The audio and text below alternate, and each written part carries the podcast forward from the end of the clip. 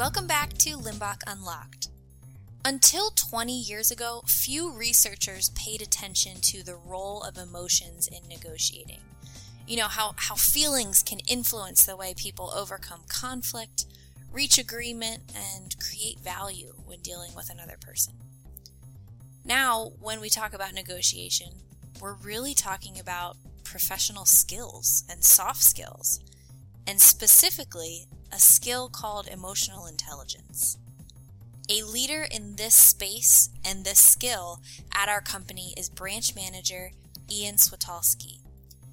His expertise is going to guide our discussion today as we unpack the difficulties of negotiation, the soft skills necessary to negotiate effectively, and even what to do when someone gets frustrated while negotiating. My name is Katie Mystery. Let's get started, shall we?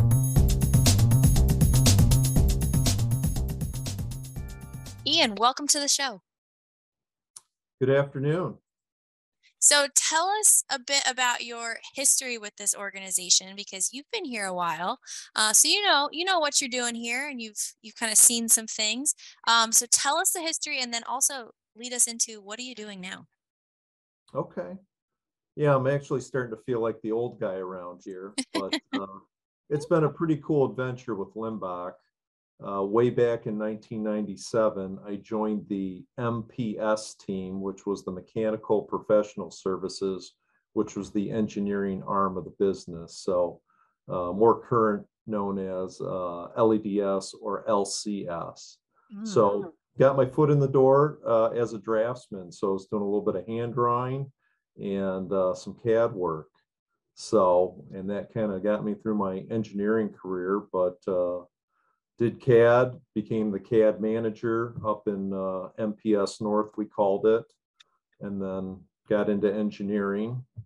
And then from there, project management, uh, SPD department manager, general service manager, and then I think I'm going on my seventh or eighth year as um, branch manager right now. So it's been a wonderful journey. I didn't realize you have basically been in every division of the company. So you were engineering, did some service, did some big project, sales. I mean, yep. you've done it all. Yeah, very, very fortunate to have the exposure. So um, it's kept it very interesting. How did that happen for you? Did you kind of raise your hand or did it, was it right time, right place?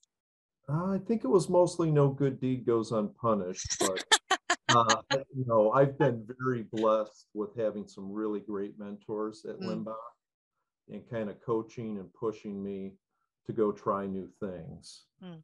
Um, and when opportunities came up, you know, uh, they promoted me and supported me even more importantly. So, uh, and a number of those people are still doing that today. So, wow. uh, like I said, feel very fortunate for that. Yeah, that's pretty amazing. Now, we are talking about a very specific part of the job, I guess, today, but it's something that I know you and I have talked about before that happens in life. And we're gonna we're gonna dive into negotiation. Um, so I guess I'm wondering where you see negotiating happening for you in your life as well as in your role because i could imagine that getting to where you are now as the branch manager you've had to do quite a bit of career negotiation.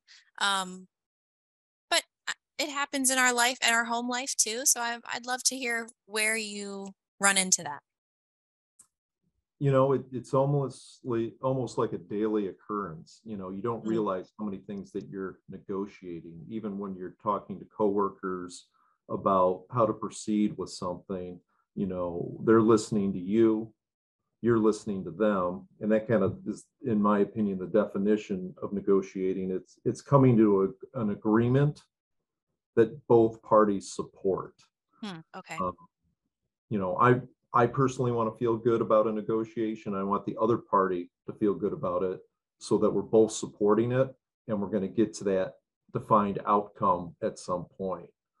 But you know um, it, it could be, you know, trying to get somebody on the team at Limbach, you know, an outsider that's coming over or similar to like my past experience, somebody talking me into going to the next level.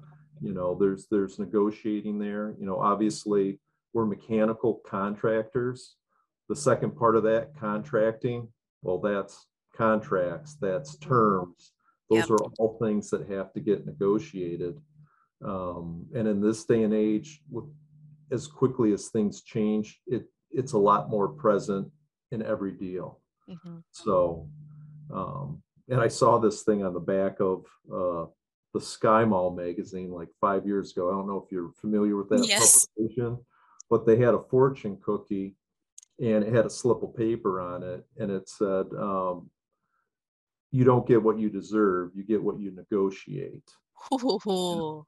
That that's often true. You know, there are people on the other side of the fence, in my opinion, that their culture or the way they go about business is to take full advantage of the situation. And I think with Limbach's core values, I think we're more, we want both parties to be satisfied with it. So um, that's kind of my mentality going into all the negotiations that I participate in. Okay, and you said coming to an agreement that both parties support. That's that's how you would define that process. Yes. Yeah. And I can said than done. uh, well, I was just going to say like I could see where this could take a while Yeah. depending on what you're negotiating. Um how do you prepare to go through that process because like we just said it could take a long time. You don't necessarily know up front everything that the other party is going to bring to the table. So, what's your process for getting ready? Yeah, and and this is uh, a very similar process to everything that I do. And you know, Mhm. going back, I think about 15 years ago, uh, there was a leadership session that Charlie used to head up, Mhm. and he exposed me to the mind mapping. Yes. And uh, I, I typically do that before every every negotiation. And uh, the preparation starts with doing that and really identifying the outcome that I'm trying to get done. What is my goal with this negotiation? Um, once I've established what I'm trying to do, I try to put on their shoes and, and figure out, you know, what's their needs, what's their wants, what's their must-haves that I know that they're not going to um, bend on. And, and really try to figure out, does my offering have any alignment with their needs and wants? Mhm. You know, what, what's going to get them to participate in the dialogue?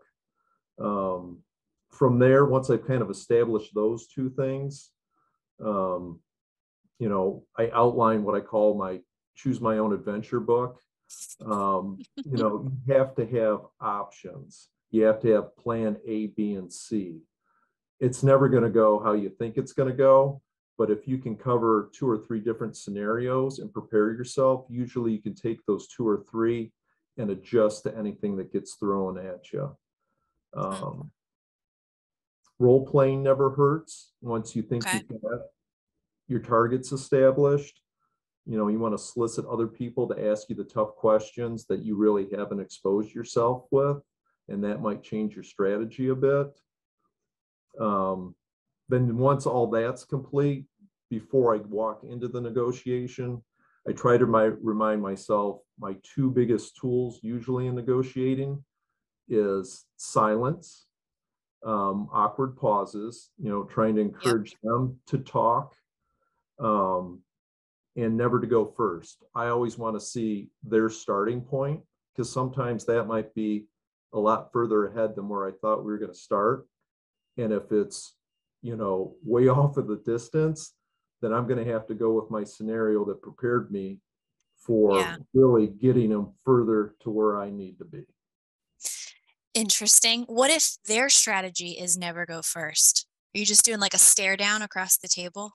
I've, I've had that before, uh, probably on the biggest deal I negotiated. And it was about a two and a half minute uh, stare off. And In finally- silence? in silence. And uh, the procurement uh, support person that was in the room finally couldn't handle the tension and broke it up. But uh, it, it kind of let them know that we weren't budging. Oh my, g- y- you know what?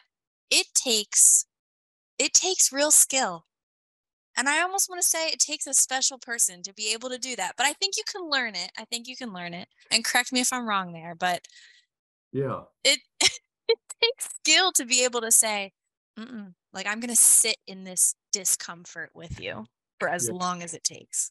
Yeah. And everybody's human, you know. It's yeah. so it's just uh the emotions that you're going through, the other side's typically going through that. And it's just who's got the better poker face to initiate mm. that next move. Mm. Well, I'm glad you used the word emotions because that's something I want to talk about. You said, you know, we're all human. So, going through the process of negotiating and preparing to negotiate, you're thinking through all these scenarios and you're realizing, okay, if they say this, then I have to move this way and I need to maybe persuade them with this tactic. And so you're really playing on heartstrings sometimes and not in a manipulative way, but what are the soft skills that you think people need in order to do that persuasion well? Because I think there's some underlying pieces there. Yeah, there is. And um, I, I, guess the most important soft skills, the, the, the, number one soft skill is the ability to listen. Mm-hmm. Um, you know, listening in the meetings coming up to that, um, really trying to find out you know where you anticipate they're going to want to go with the negotiation and, and and going back to that listening for what's important and what they must have. Um, if you're not listening and you go in there completely prepared for the wrong dialogue it's not going to get you anywhere. So listening is, is a really important skill. I'd say the second one is your communication style. Everybody communicates in different ways. Um, some people are better at articulating it verbally. You know, some need props, some need diagrams, slides, the big sticky note in there. Um, but how are you going to communicate that? You got to figure out the best way to keep the other side of the table, um, keep their attention present. Um, and then, really, the last two, in my opinion, uh, faith. You have to have mm. faith in yourself that you can negotiate it. You can get to your goal. Uh, if you come off timid, um, my big concern with that is is that you don't believe in what you're proposing. you need to have yeah. confidence in it and express that that I think this is a good deal for you. Mm-hmm. But if you don't do that, you could potentially make them feel like you're trying to take advantage of them. Mm-hmm. And then the last thing really uh, is patience. I've learned that it rarely gets negotiated in the first sit down, the second sit down. Uh, it's going to take a lot of time and don't get impatient with the process. You got to keep it moving along. Um, but I often might leave something with, um, you know, I really need to sleep on it before I make a decision. Okay, I want to unpack a couple of these because I just want to make sure I'm understanding. So if we go back to listening, um, you know, and, in a lot of our leadership programs, we talk about active listening and that it actually, by the end of a conversation, your brain should hurt. If you're really actively listening, you're you're not just thinking, how am I going to respond? You're truly curious, trying to understand the other person.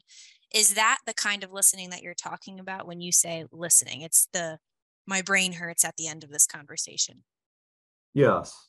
Um, some of the techniques that I, so I can active listen, mm-hmm. um, usually I have a piece of paper and sometimes I'm writing down what they're saying, but a lot of times what I'm doing is writing down what I want to say so that I can yeah. actively listen to what they're saying, let my brain process it real time and not worry about that follow-up comment that I want to make sure I get over the finish line. If I've written it down, I can park it for a moment and continue listening.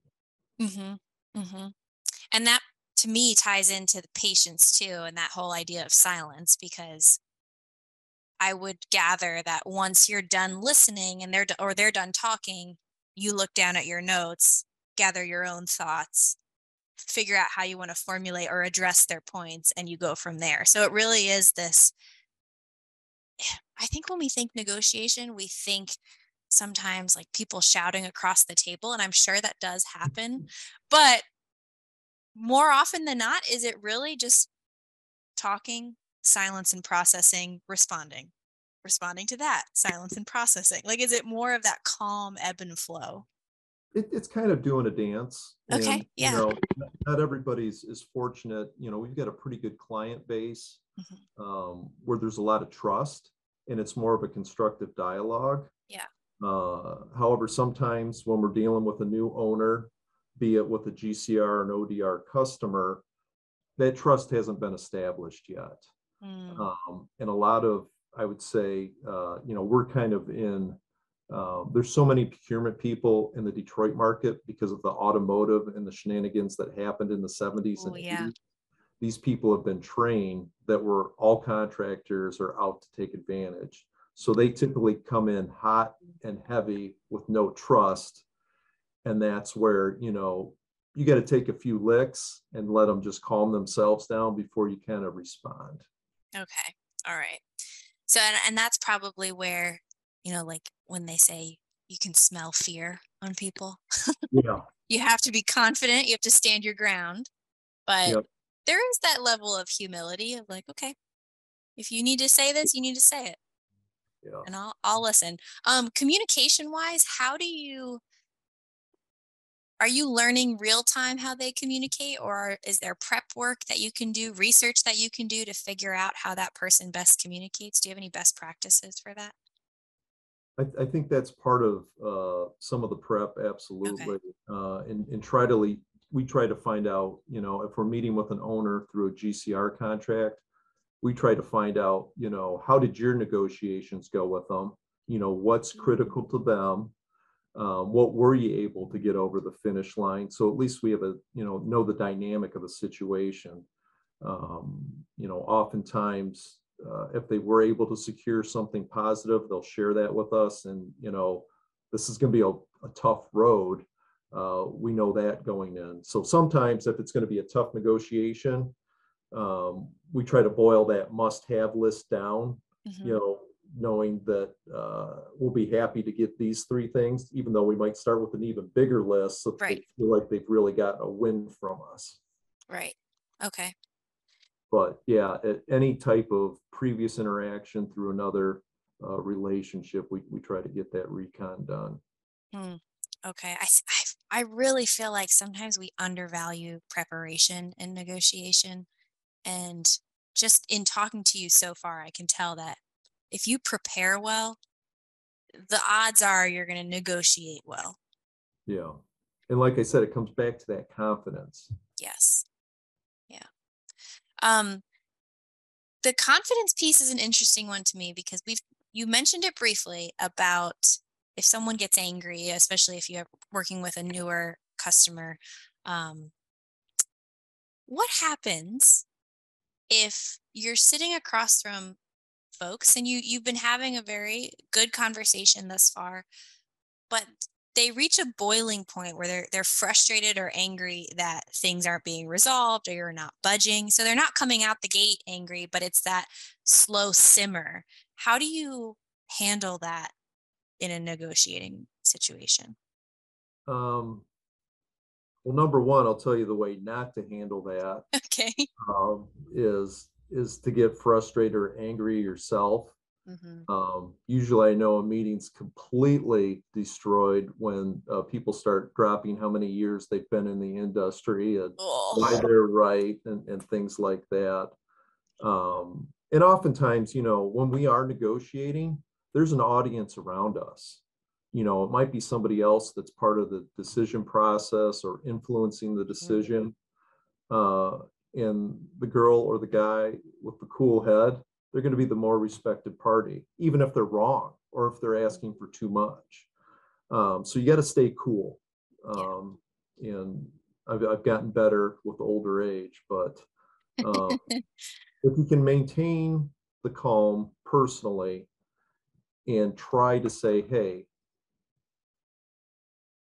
and acknowledge whatever you think that's frustrating them and get them to elaborate on it, then you're going to get a few more data points, get in their shoes, and maybe you could steer it. Um, too often, though, I it, it's not that effective, and sometimes you just got to say, hey, we're going to have to reschedule this thing. It, it, we're so far apart. Um, we're not we're not going to get anywhere. Let let us try to think up something else Hmm. to bring to you. Uh, but usually when the emotions are that high, you're not going to get anything productive done. Is that um is that a, a frequent occurrence in the negotiations you've been a part of that people get to that point, or is it more often the dance that you mentioned earlier? It, it's mostly the dance and it's it's somewhat a negotiation, but not really. But uh, a lot of the bigger work that we do, which is open book, they have auditors come in and share their interpretation of what we've accounted for cost. And um, there is some negotiating that goes on, but I think whatever school they all go to, that is their strategy is to coerce you into getting frustrated and angry and losing your collective stuff in front of everybody. Um, so I've learned that the hard way that you, you got to keep your cool in those instances. But for the most part, you know, we're dealing with professional business people. Mhm. Um, and like I said, if you believe in what you're selling, um, you know, there's no reason to get angry. So is belief in what you're selling um, part of the way that you present value when you're negotiating a deal? And or are there other ways that you and the team kind of figure out your value propositions to make sure that you're going in with a fair offering? Yeah, I, I, you know, a lot of that prep, you know, the value props come about, you know, um, a lot of times what we feel is value, you know, we understand the value, but they might not, and we have to understand what is really valuable to them, and it can't always be just dollars and things like that. Yeah.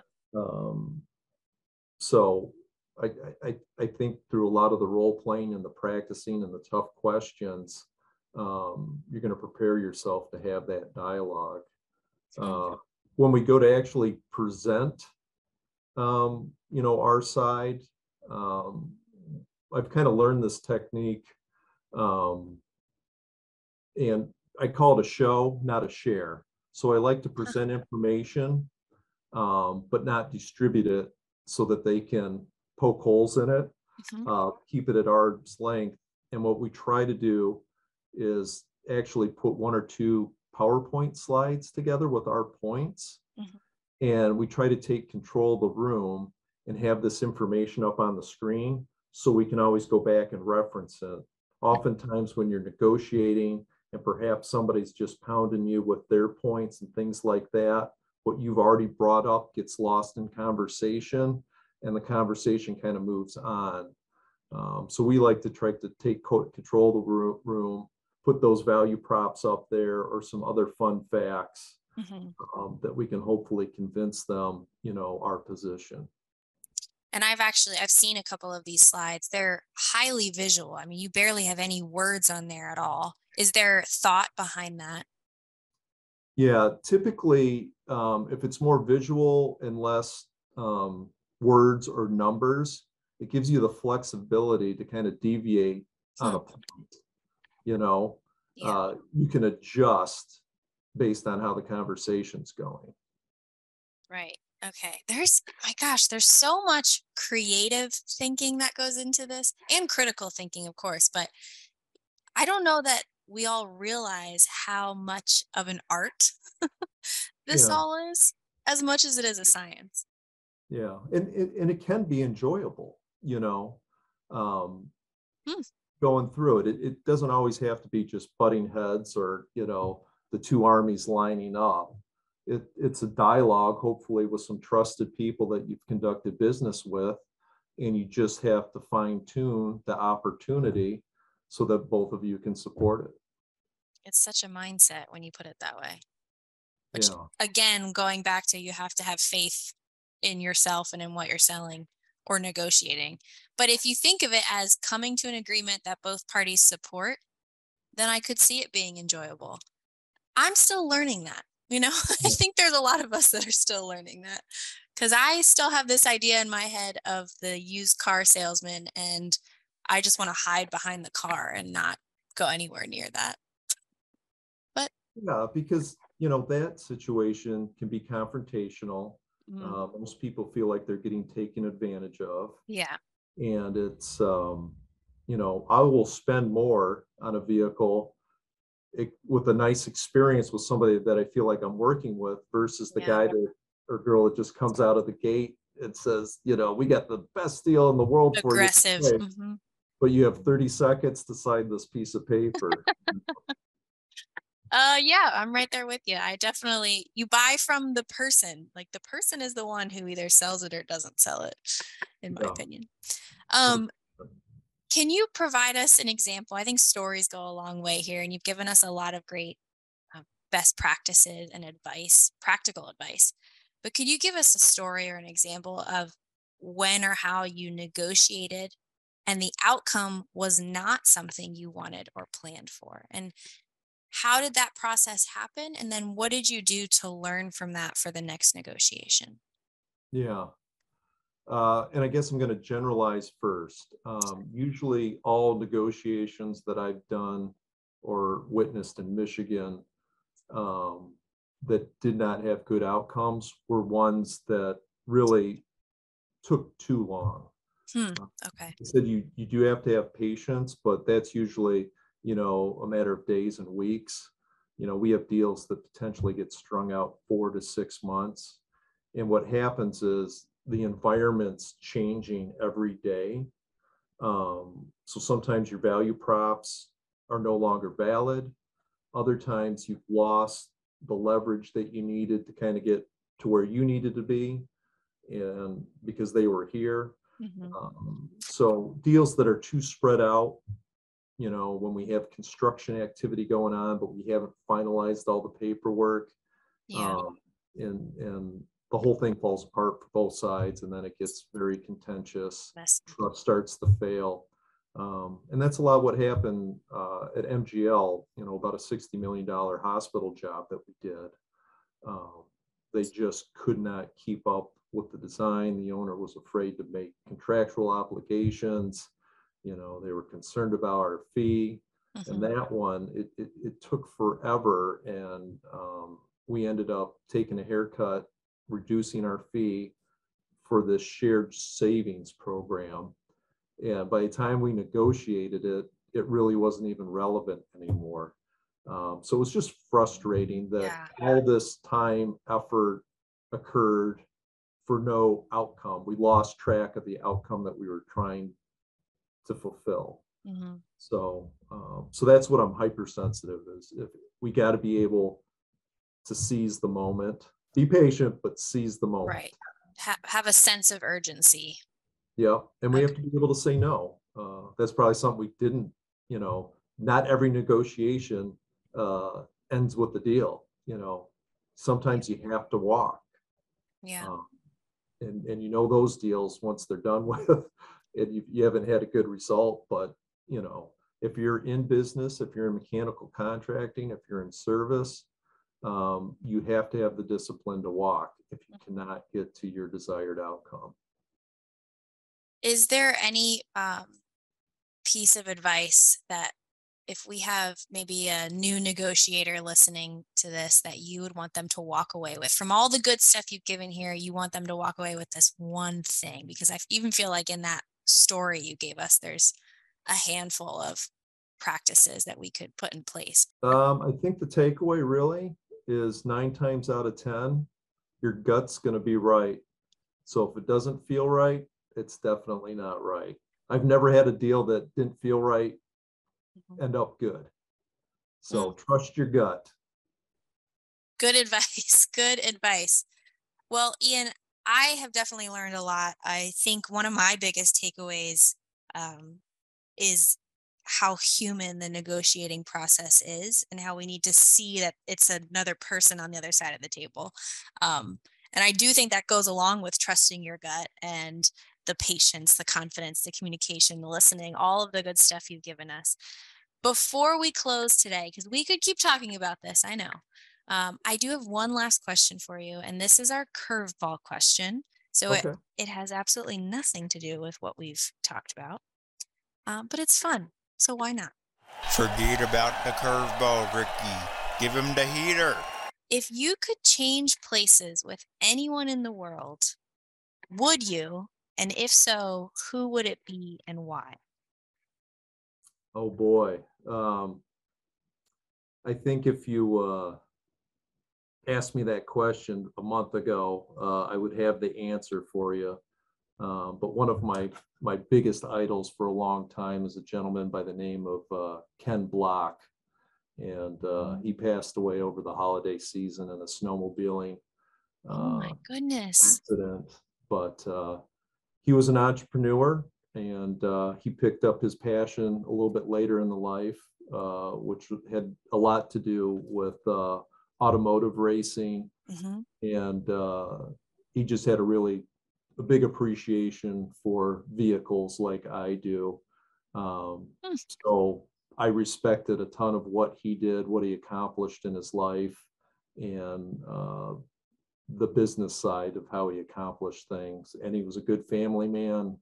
Um, so it it uh, it broke my heart over the holiday season Oh, gosh, see yeah. him pass away. But uh, he's been one of my longtime uh, idols, which I would have loved just to experience a day in the life. A day as in the life, right? Yeah. Ken Block, you said? Ken Block, 43. All right. So if anybody listening wants to go do a deep dive on uh, Ken Block, it sounds like sounds like a really well-rounded person. He was. Well, thank you for sharing that. I I would say, Ian, that knowing your history and your your experience with the company and in your negotiating roles, you are also a very well-rounded person. And I would hazard to guess that if anyone listening has any questions or wants some further input, they could reach out to you. Is that Call me on the cell anytime. All right. Ian, thank you so much for your time. Thank you. This was fun.